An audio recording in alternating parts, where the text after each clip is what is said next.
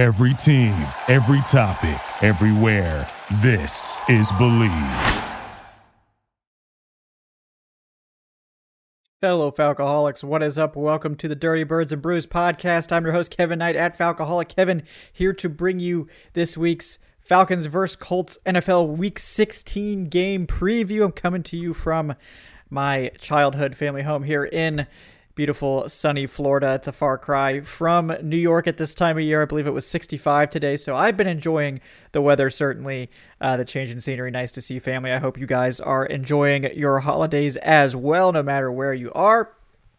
But there's no time off for football, uh, as of course we have multiple games on Christmas Day, uh, and there's going to be stuff going on all through the weekend. The Falcons themselves play on Christmas Eve, so we've got a busy schedule ahead of us. So let's get into what probably would have been a really important game if the Falcons hadn't blown two straight NFC South must win sort of games uh, over the last two weeks.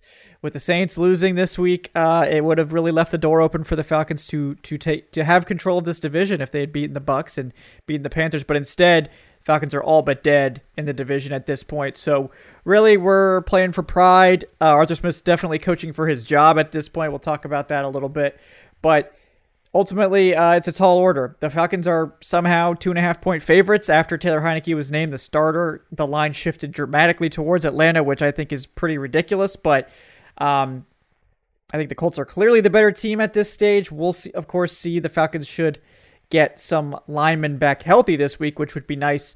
We'll get to the injury report, among other things, in today's episode as well. So, uh, settle in, guys. We got an interesting game to talk about. We'll still try to have some fun, even though the Falcons aren't exactly helping us in that regard. Uh, breaking down this matchup. But before we get to it, want to bring you a quick word from today's sponsors. First of all, guys, we have betonline.ag. Folks, the only people that don't get off this time of year are pro athletes and us at betonline with the NFL bowl season and the NBA in full swing over the holidays. BetOnline isn't taking a second off to make sure you have all the up to the second odds, news, and information that you need. BetOnline's got all that and more, all the sports wagering info available at your t- fingertips with both desktop and mobile access 24 7 guys. You can get it there. So why? What are you waiting for? Head to that website, betonline.ag today to get in on the action. Remember my uh, warning not to bet on the Falcons. Of course, I'm probably going to end up breaking that here just a second when we get to our prize picks. But if you do decide to get involved, guys, make sure when you sign up at BetOnline to use our promo code BLEAV. It's B L E A V to receive your 50% welcome bonus on your first deposit. Bet online where the game starts. And then, like I said, we're going to get into this week's prize picks. So, folks, I know last week I said I was done betting on the Falcons, but I just can't quit this team. I know you guys can't either because there's some interesting ones this week.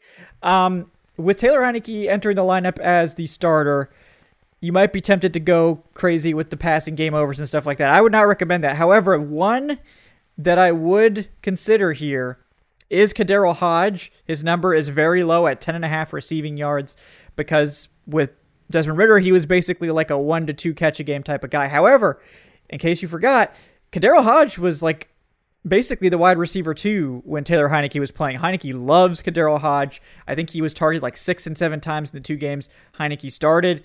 Um, not counting the Cardinals game, but the other two. Uh, and he, I mean, he crushed it. He was probably the second most targeted player on the team those weeks.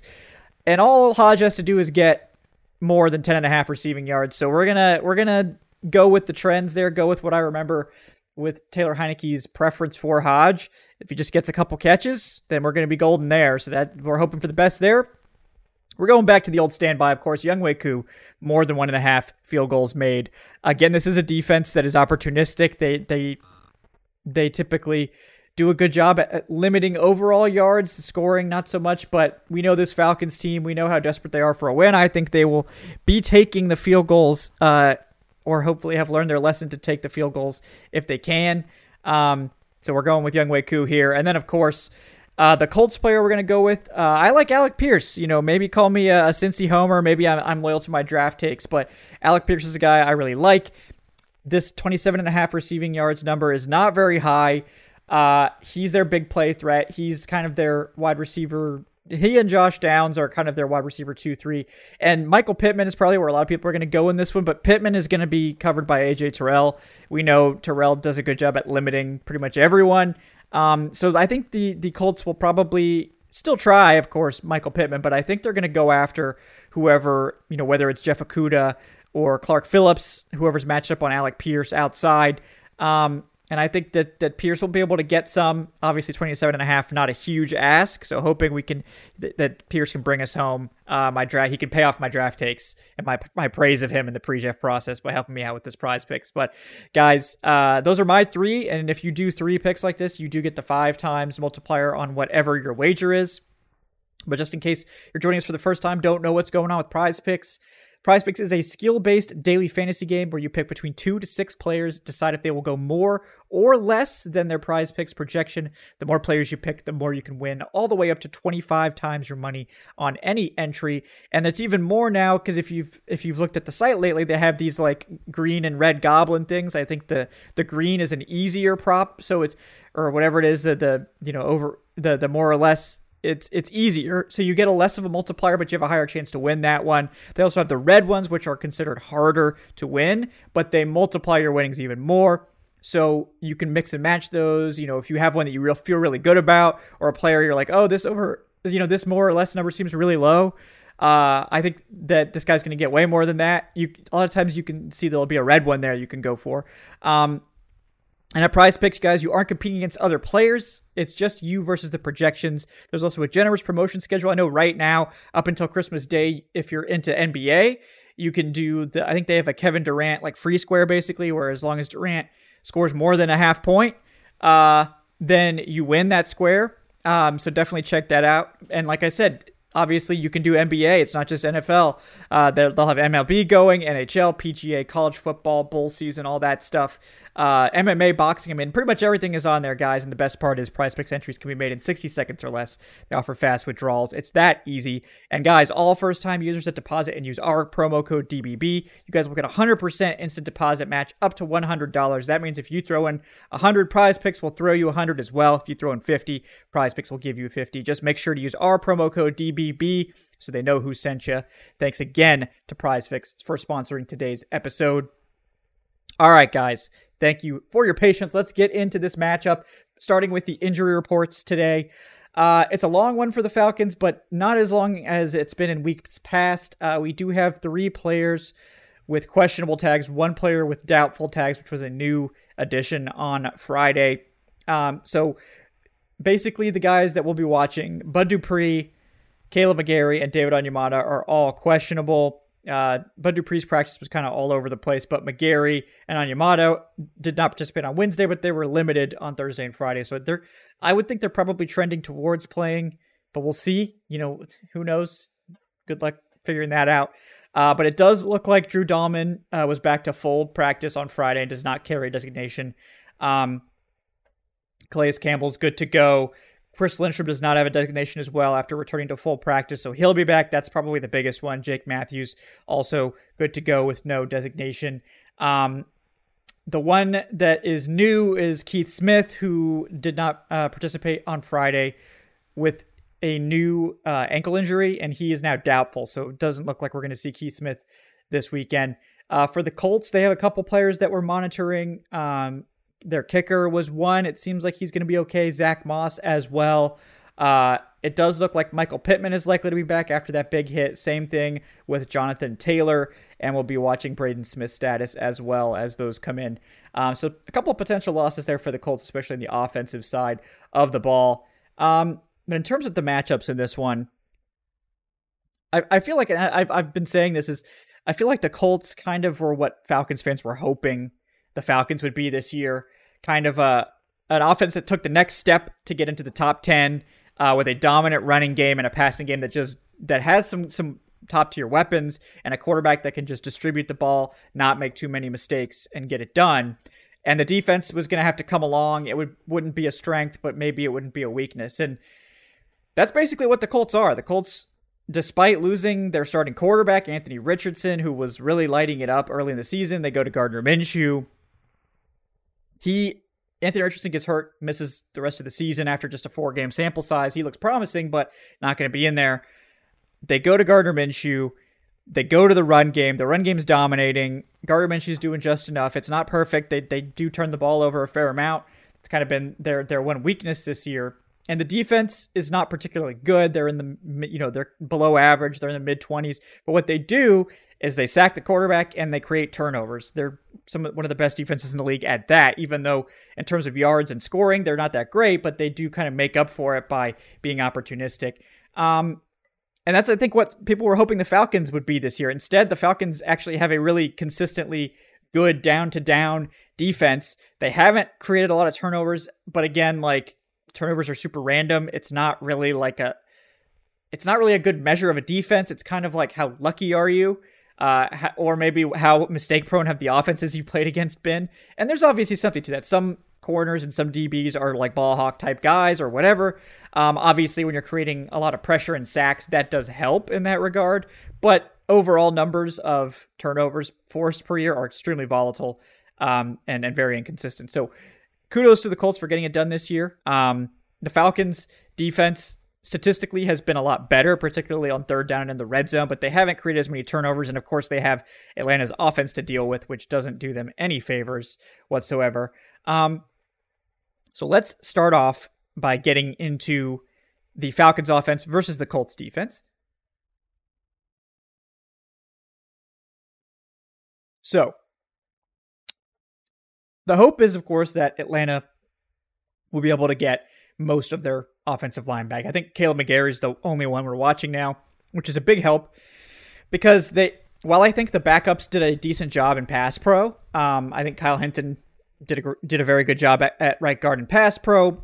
I think Ryan Neuzil was also solid in pass pro, and then Storm Norton has been very solid in pass pro as well. They weren't creating any push in the run game. They got dominated up front by the Panthers. And the left side of the Falcons' offensive line has been extremely inconsistent at generating any sort of run blocking as well, which is unfortunate that all of them decided to have a bad game all at once. That's part of the reason along with the scheme just being incredibly predictable um, and the very kind of strange distribution of carries that the Falcons really struggled against the Panthers. So this week with Dalman back, with Lindstrom back, hopefully with McGary back, I think they'll be able to run the ball better. I don't. I still don't know what to tell you about this scheme, how they're going to distribute the carries, what they're going to do with that. As you'll notice I'm not doing prize picks on Bijan, Bijan Robinson anymore because I don't know what the hell Arthur Smith is thinking with Bijan's usage, and I'm not going to play that game anymore. so, um, what we do know is that the Falcons' offensive line is a strength, but the Colts' defensive line is also their strength. Uh, DeForest Buckner, obviously awesome. They have two really good edge rushers in Samson Ebukam and Kwity Paye. Uh, you know, they, they don't have the strongest guy next to Buckner necessarily on the interior, but they do have solid linebacker play and they do have solid safety play for the most part. So they're very solid in the middle of their defense. Um, the corners can be very up and down. I, I will say that I've been impressed with the play of Kenny Moore in particular. I think he's been a real standout for them this year. Um, but you know, the other guys, the other guys aren't necessarily huge needle movers. They've been solid, but sort of unspectacular at this stage. Um, and you know, I, I really liked uh, Juju Brents coming out. He's had a, a an encouraging season. I think Jaylon Jones has been solid. They're not bad players, but they're not really needle movers at this stage either. So they they can be vulnerable there. I think the Fal- the best thing for the Falcons to do in this one is try to grind out an ugly game. Um, the Falcons have to be able to run the ball. The Colts are solid at stopping the run. I think they're slightly above average in that regard, but this is the thing with the Falcons. When they go up against a team that's traditionally a very good run blocking or a run stopping team, they typically run the ball better. I don't know how to explain it. You tell me. But they, they typically play to their opponent. So if they play a bad run defense, they can't run the ball to save their life. they play a good run defense, they typically find success on the ground. So I that's what I would think. They're probably going to inexplicably have a good game running the ball against the Colts you know, in the passing game, the Colts have been solid there as well. Although overall yardage wise and scoring wise, they do allow plays. Um, the the problem is that the Colts are very opportunistic. They do take the ball away at a very high rate. Uh, so I would be pretty nervous about putting the ball in the air if I was the Falcons, just because. I mean, I don't. Taylor Heinicke, man. I mean, the one thing that Taylor Heinicke doesn't offer you, as opposed to Desmond Ridder, is less turnovers. in fact, I think if you look at Taylor Heinicke over the same number of snaps that Desmond Ridder's taken in his career over his Taylor Heinicke's last same number of snaps, Heinicke has 10 more turnover worthy plays in the same number of snaps. So um, Heinicke's not going to protect the football. That's not his game. He may be able to make some spectacular plays, though. Um, so we'll see if that ends up panning out. But I just think it's a very dangerous combination this week uh, for the Falcons going up against this very opportunistic Colts defense with a even more turnover prone quarterback. We'll see what happens. Um, but I, I don't like the, the passing game matchup But that's what I think the Colts are going to at least get a turnover or two uh, off of Taylor Heinicke. And that, as we know, this offense can't survive any mistakes. So we'll see. But so the best the best option is probably to ground and pound. Uh, we'll see how that goes. I don't know how that's going to turn out. But again, that's probably the Falcons' best course of action in this one is to just try to grind out an ugly win and keep the score as low as possible. Um, when the Colts offense is on the field, this is where they've really been better than expected. They've run the ball extremely well. It doesn't seem to matter who's been in there. Zach Moss did a great job. Uh, Jonathan Taylor has started to come back. Now that he's healthy, he's starting to play well. Really, whoever is back there has been has been crushing it. Um, and a lot of that has to go with go along with the fact that the the Colts offensive line rebounded in a big way this year. It was really sad seeing that unit really struggle with Matt Ryan. Um, it was just bad luck, I think it's got they've they've gone back to what we sort of expected them to be this year. I think Bernhard Raimann is having a much better second season. Quenton Nelson's back to being good. Ryan Kelly's back to being good. Um, you know, the right side is a little bit more sketchy. I know Blake, Blake Freeland has been filling in for Braden Smith, so Braden Smith can come back. Obviously, that helps a lot. Um, but you know, we'll have to see if he's healthy or not this week. But the Falcons are going to have trouble pressuring the quarterback. The, the one area where the Colts have been really good is they keep kept the quarterback clean. Um, and the Falcons don't really have edge, edge pass rush, especially if Bud Dupree's not playing. Um, so, you know, ho- hopefully if Onyemata is back and they've got Calais Campbell playing inside, they can make it work there. I hope that is the case. Um, it seems like they're on track to do that, but we'll see how that goes. Um, but really, you know, the, with Nate Landman back, with Kaden Elliss playing well, you know, the Falcons seem, seemingly have benched Richie Grant for DeMarcco Hellams. They're probably going to play a lot more single high and let, let try to let Hellams play in the box more. Um, you know, we'll, we'll see. Uh, but stopping the run is definitely one of the keys to this Colts offense because they would like to run the ball as much as possible. They're similar to the Falcons in that regard because when they put the ball in the air, it can be spectacular or it can be turnovers, and they probably think correctly that the Falcons are very beatable. You kind of just have to play conservatively and let the Falcons beat themselves, and that would be my game plan. We'll see if the Colts decide to take advantage of that or not. But, um, you know, the the Colts do run the ball really well, so it's going to be a tough task. But I think the Falcons can handle them there. Where I think it's a little bit sketchier is in the passing game. Um, and that really just comes down to who the Falcons are playing. Um, I think if, you know, AJ Terrell is going to go up against Michael Pittman probably every snap, and that's going to be a great battle to watch. You know, who are they playing in the slot? Dee Alford was inexplicably benched for for Mike Hughes last week, and Hughes didn't have a terrible game or anything, but there's not a single thing that Mike Hughes does better than Dee Alford. So I don't really know what the what the deal is with Alford being a healthy scratch or he wasn't inactive. He returned punts. He just didn't play in the slot. So Mike Dee Alford should be the slot cornerback. He's more than earned it. He's been great all year. He's like one of the top 25 corners on PFF in multiple statistics, I believe. Um, I don't really know what the issue is there. It's that's the, I've been very complimentary of this defensive coaching staff, and I'm not going to take it all back because of one weird personnel thing. But in my mind, there's absolutely no reason that Mike Hughes should be seeing snaps over Alford. Uh, period. And then it seems like it's an open question who's going to start opposite Terrell. Jeff Okudah lately has just been getting cooked every single week. I mean, he, maybe he's not fully healthy coming off that injury. He's still a good run defender, so maybe that's important this week. But he's been a problem. And then Clark Phillips had those two really good games. Had a really bad one against the Panthers. and Adam Thielen ate him alive. Um, so you know, we'll see. I mean, I, I he's a rookie. I'm not upset. I mean, he's ha- he's shown some great flashes. He's had some good games. He's going to have some bad games. That's just kind of the nature of it. So if it was me at this point, I, I would probably just see what we've got in Clark Phillips because Okudah's probably walking in free agency. So we need to know if Clark Phillips can be the outside starter opposite Terrell, or if we have to go find another one, or if we have to resign Okudah. Um, but you know, Alec Pierce is going to be going up against whoever that guy is. You know, Pierce hasn't been super productive, but he is very dangerous. He's their deep threat, and we know he can. He's big and and he's tough to cover. So we'll see what happens there. You know, Josh Downs. I think if Dee Alford's in there, I'm pretty confident in Dee Alford's ability to match up with Josh Downs. But if it's Mike Hughes, he could get eaten alive. Um, so I just don't know what's going to happen there.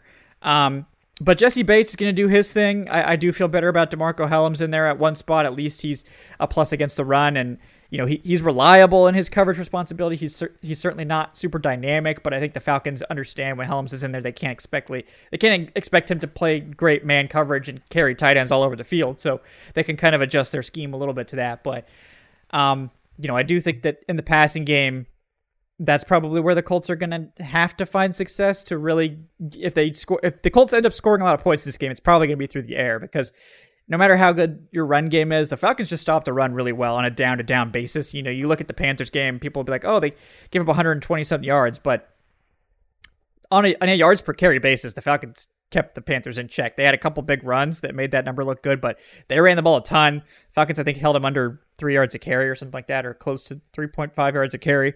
So you know, this is going to be a tougher task. Obviously, this is a better offensive line with better running backs, um, so it's not going to be easy. But I do th- I do have confidence in the Falcons' ability to stop the run in this one. Um, so we'll just see. We'll see how it goes. But this is a tough game. Um, I think this is honestly the the toughest game left on the schedule, not counting in New Orleans. I mean, it's probably similar to that. The Colts are a playoff team right now. I can't understand why the Falcons are such big favorites. I mean, two and a half points against the Colts, who are just clearly ascending and playing better football. Uh, it's bizarre to me, um, but it is at home. You know, quarterback change, I guess, inserts some sort of randomness into the equation. But to me, this is a classic game where the Falcons again get close and, and make it look like they could win. And it's like a 25 23 loss or something at the end of the game. Um, so that's what I'm going to go with 25 23 with the Colts taking this one. But, you know, again, just like every other Falcons game, it could go the other way. You know, it, it could happen. But this is, I think, a really important game for Arthur Smith because this is your last home game. You lose this, you probably have to win the last two to keep your job. And going to Chicago, who is the number one run defense in the NFL right now, that game is not going to be easy because they're that defense against the run is dominant. Um, I think the Falcons are going to have a hell of a time scoring on that Chicago defense. Now, the the Chicago offense, they might give the Falcons the ball a few times, so that could help. But um, that's going to be a really tough matchup. It's just a really uniquely bad matchup for the Falcons, and it's on the road where this team has not played well at all.